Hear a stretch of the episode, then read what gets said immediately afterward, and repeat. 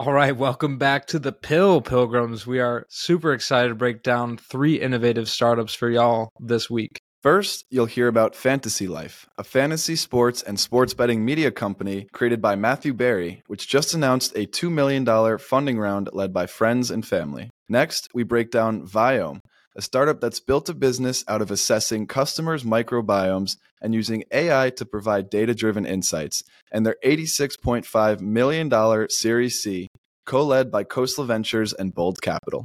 And lastly, stick with us for a breakdown on Anthropic, an AI company founded by ex OpenAI employees, which just raised another $100 million from Korea based SK Telecom. Another diverse dose for our listeners. Let's dive on in to episode 82. Here we go. You see here, kid?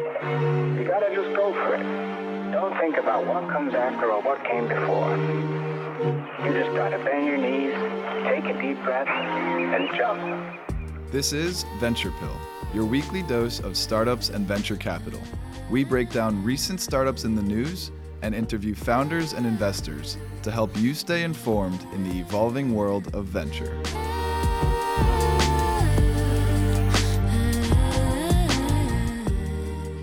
Okay, leading things off for this week's dose, we have Matthew Berry's Fantasy Life, which just raised $2 million in a friends and family funding round, which included the likes of Josh Allen, Joe Burrow, John Legend, and a whole slew of notable celebrities and athletes. That's just the, the top three J names in, in the NFL right there. exactly. John Legend. John Legend. Remember that year he rushed for 2,000 yards? what a legend, literally. so, to set the scene here a little bit, Matthew Berry launched Fantasy Life as a daily email newsletter back in 2020. It was originally a promotional effort to boost Fantasy Life's merchandise store, but it has since evolved into the anchor of a growing media business with over 350,000 email subscribers and over 2 million unique visitors viewing the fantasylife.com website per month. Yeah, and so a little bit more on what's actually on the site. It offers users access to a slew of free fantasy and betting tools.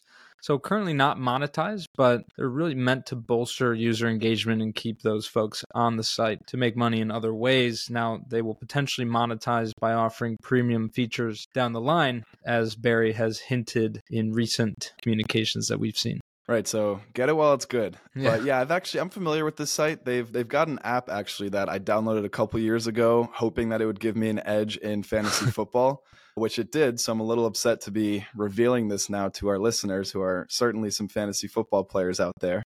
But nonetheless, it's an awesome site, awesome app. Now to get into how the website actually makes money. So, first of all, Matthew Berry disclosed that Fantasy Life is profitable and brings in seven figures of revenue annually. The company, which has only 13 full time employees and several contractors, makes the majority of its money by selling ads and sponsorships. Yeah, not not surprising there. Typical media brand uh, business model. They also make money by producing content for other media partners, including a weekday show for SiriusXM, for example. They also have a big media deal with Meta, sponsorship agreements with companies like Cisco, Buffalo Wild Wings, Bet MGM, and more. So really a multi-pronged business model here with different revenue streams coming in and more to come. Exactly. And so to zoom out here and highlight the bigger picture, something we're noticing is that increasingly more journalists are launching their own media brands in conjunction with their day jobs. And so, for context, Matthew Berry worked with ESPN for about 15 years. He really helped build out their fantasy football column and that whole department within ESPN. Yeah. I mean, he he was the face of fantasy football, like for our childhood. That that's for sure. Always on ESPN. He became the face of all the videos, like in recent years, breaking down players. He he was fantasy football. Exactly. He was the face and the voice of fantasy football. But he recently pivoted to a job with NBC Sports as NBC actually allowed him to continue working on this side hustle passion project that he was building at Fantasy Life. And this is actually pretty common for NBC. So, for instance, CNBC's Jim Cramer has his own investment club as a side hustle of his own to boost his brand and engage with his audience. Additionally, NBC Sports' Mike Florio has his Pro Football Talk blog which again is, is his opportunity to build and monetize an audience. And so this trend is forcing media giants to figure out mutually beneficial ways for them to manage their talent. Yeah, and not to mention this is happening all the while ESPN is sort of restructuring, letting go of a lot of personalities, anchors, analysts, and the like. So who knows? Maybe the rest of those folks may take a page out of the Florio, Cramer, and Berry book and, and do their own thing. It's a changing landscape. So we'll see. I mean, it's it's definitely really interesting. Uh, but wanted to wrap up with Fantasy Life a little bit more on their traction. Clearly, a big brand over 3 million followers combined across all the social media channels, both Fantasy Life and Matthew Berry, his individual pages all of which has been from organic growth methods. So I imagine pouring a little fuel on the fire, as we always like to say, with this investment. And this is really riding a tailwind of the growth of the broader fantasy sports market. So its size was valued at $25 billion last year, and it's estimated to reach an expected value of 85 billion in 2032 within a 10 year span over tripling in size I mean, we know it just because we're we're in it, but so many people are spending countless hours, probably days worth of time every year doing fantasy sports. Um, so it's not surprising to see those numbers, but it is crazy to see that growth. Yeah, this is an incredibly timely story to cover with football just around the corner, and of course, with it, fantasy football. I'm already at the stage where all of my algorithms on social media, all of my notifications seem to be revolving around fantasy football. And I'm sure you're in a similar boat. Yeah, absolutely. Football. Oh, yeah. oh, yeah.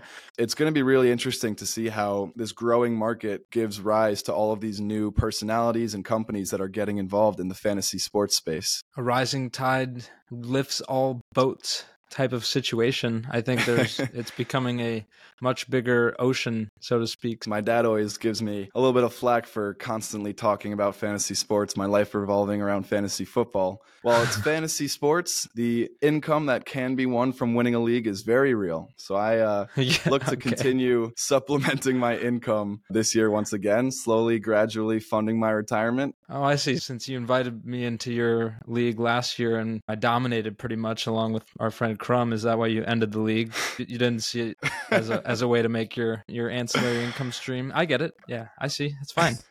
I, I, realized I was stretching myself a little bit too thin. I need to hone in on just a couple income streams with a couple leagues. Yeah, absolutely. And and you carved out the ones that where you saw the path of most resistance, and the resistance being me. Yeah, so listen, I yeah, I don't blame you. it, it allows me to be a, a, sports owner and also a businessman, right? It just wasn't adding up on the profit and loss balance statements at the end of the year. Got to cut bait.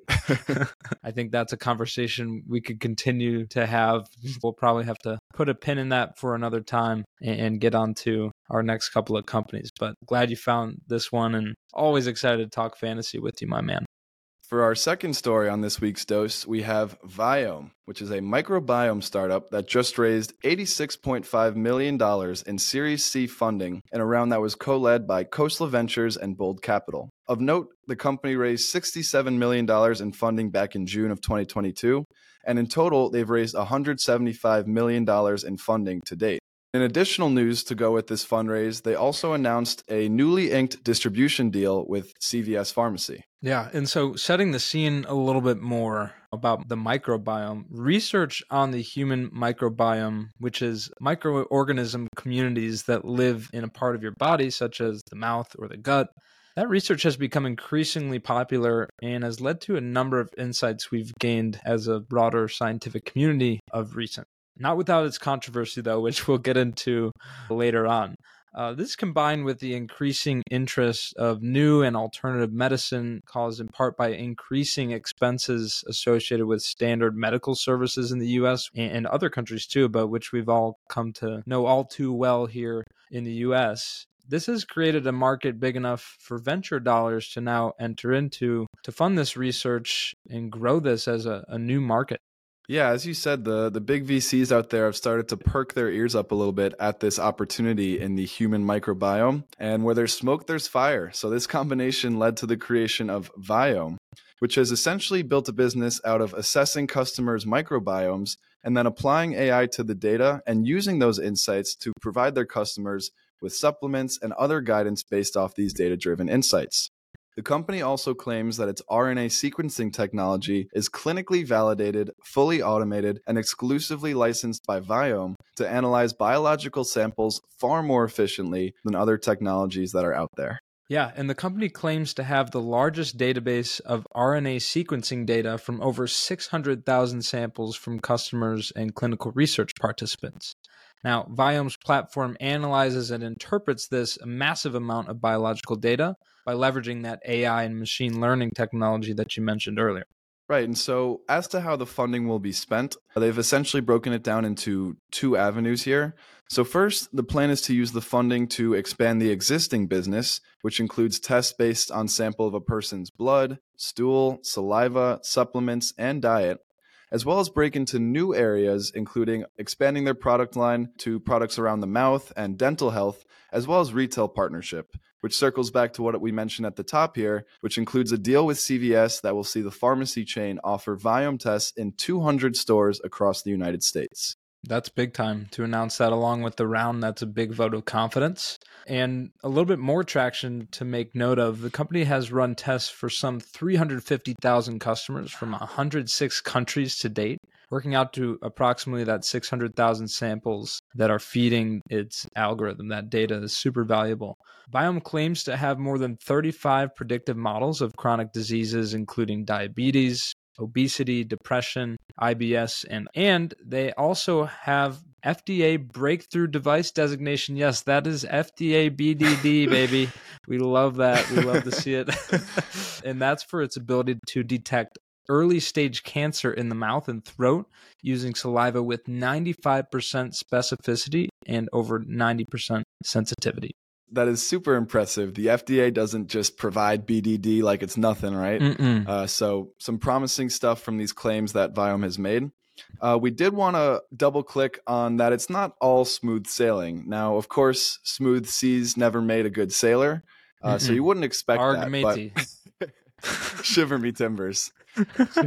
uh, but this was notable. So, uBiome, which was once a competitor to Viome, was investigated and eventually indicted by the government over how it ran its business. More specifically, this indictment covered its efforts to defraud insurance companies, additionally, skirting regulations, lying to investors and others, running and charging for unnecessary tests, and overall not providing what they claim to provide. So, Similarly, in this breakdown we've done about Viome, there's been a lot of claims. I assume and hope that there's data and clinical research backing up these claims, but it's worth noting and yeah it's certainly worth noting and it's something that can definitely happen out there you think of theranos which you know that that's that's a big one there are other companies outside of this realm that have made claims that aren't true and and taken money from innocent people it happens out there you'd like to think that existing regulation and, and regulatory bodies can stop it from happening.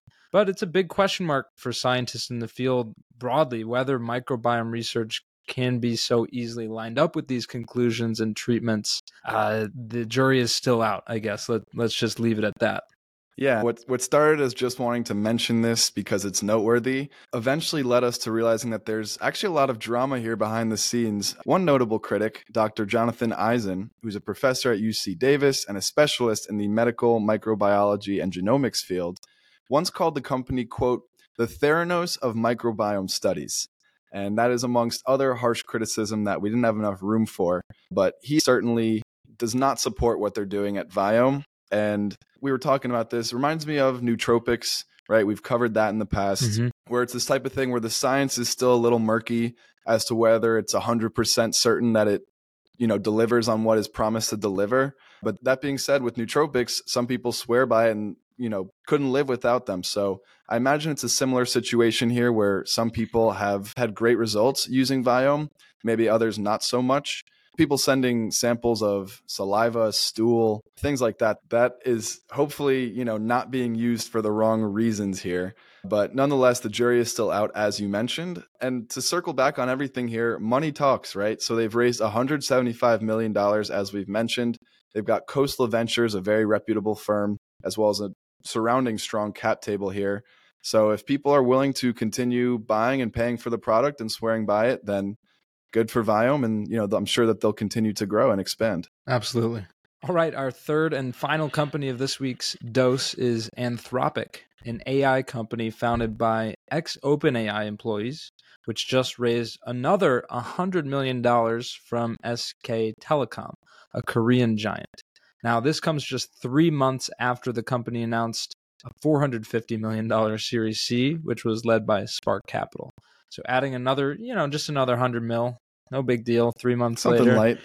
Uh, something light. Not to mention, they also raised an undisclosed amount from SAP. So they continue adding, honestly, big amounts of dollars from big companies. Uh, so a, a, a lot going on here.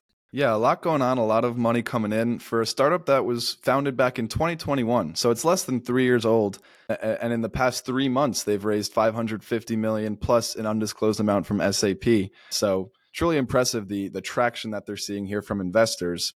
And so the company describes themselves as an AI research and safety company with the goal of leading the AI charge ethically and as a thought leader in the space. Their core product is not too dissimilar from the all popular household named ChatGPT created by OpenAI, a product that has many similar competitors, one of which we covered only a few episodes back in Cohere, which, to refresh everyone's memory, was similarly a company that was looking to essentially offer large language models for the enterprise side of things, which comes along with it using the data ethically and security, ensuring privacy, things that are important for an enterprise with lots of valuable data and IP.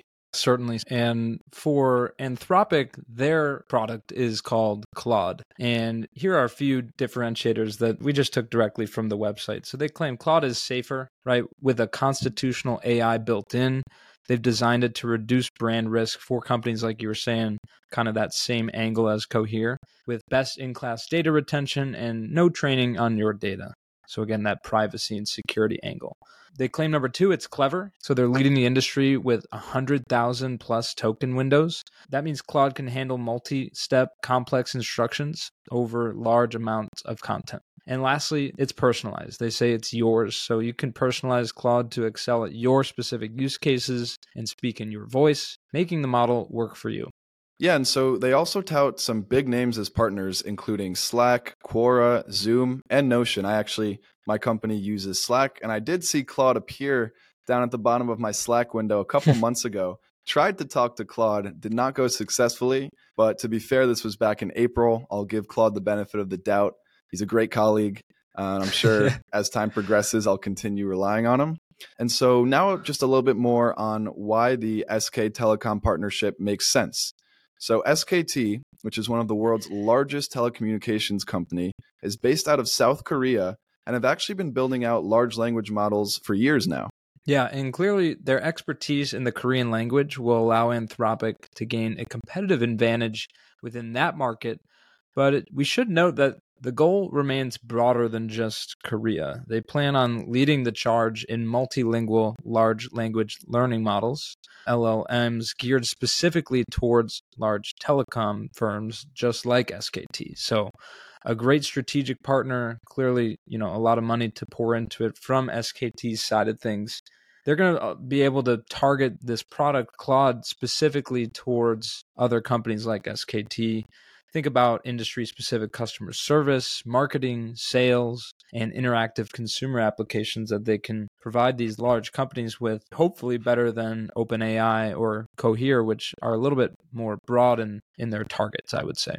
Yeah, I like the emphasis on the multilingual LLMs, right? I don't know, perhaps Cohere and ChatGPT already offer this in every language. I imagine that could be relatively easy to implement. But you think about these firms that have international offices, right? Half the team is in India or the Philippines or Europe, wherever it may be. So the ability to communicate with other employees using these multilingual LLMs seems like an awesome opportunity and a, a, nice little differentiator, if it is a differentiator for Anthropic. And again, you know, this is such a massive space. We have covered AI at length, potentially to the point of exhaustion in our past, I don't know, 20, 30 episodes or so. And it's just because it's inevitable. It's it's dominating the headlines. And while the competition is stiff, I think there's a big enough market where a company like Anthropic could carve out more than sustainable market share. Yeah, absolutely. And and again, the money talks, right? This is uh, a multitude of big brands corporate strategics, venture capital firms investing in this company.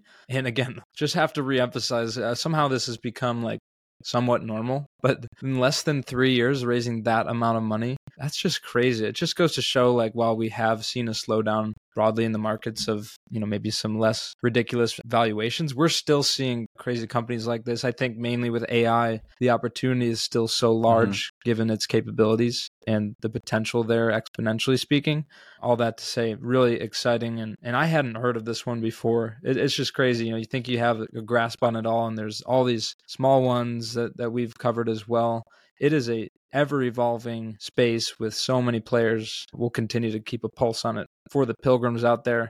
But with that, I think we've got to wrap this week up and another great breakdown of a few awesome companies across some topics we know well and, and some others that we haven't covered before. so it's always to have that nice mixture. Yep. Well said, partner. And thanks for listening, y'all. See you next time. Y'all take care, man. Out here. Thanks for listening. Join us next week for another dose of startups and venture capital. And as always, we appreciate our pilgrims spreading the word about the show. Share with your friends and help someone else make the pilgrimage. See you next time.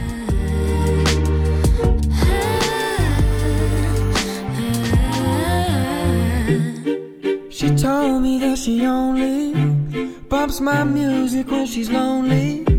Thinks my vibe's a little low key, okie dokie, that's alright, but wait, I don't know how to do things differently The views, statements, and opinions expressed herein by the hosts and their guests are their own, and their appearance on the podcast should not be construed as reflecting the views or implied endorsement of Independent Brokerage Solutions LLC or any of its officers, employees, or agents. The statements made herein should not be considered an investment opinion, advice, or recommendation regarding securities of any company. This podcast is produced solely for informational purposes and is not to be construed as an offer to sell or the solicitation of an offer to buy a security.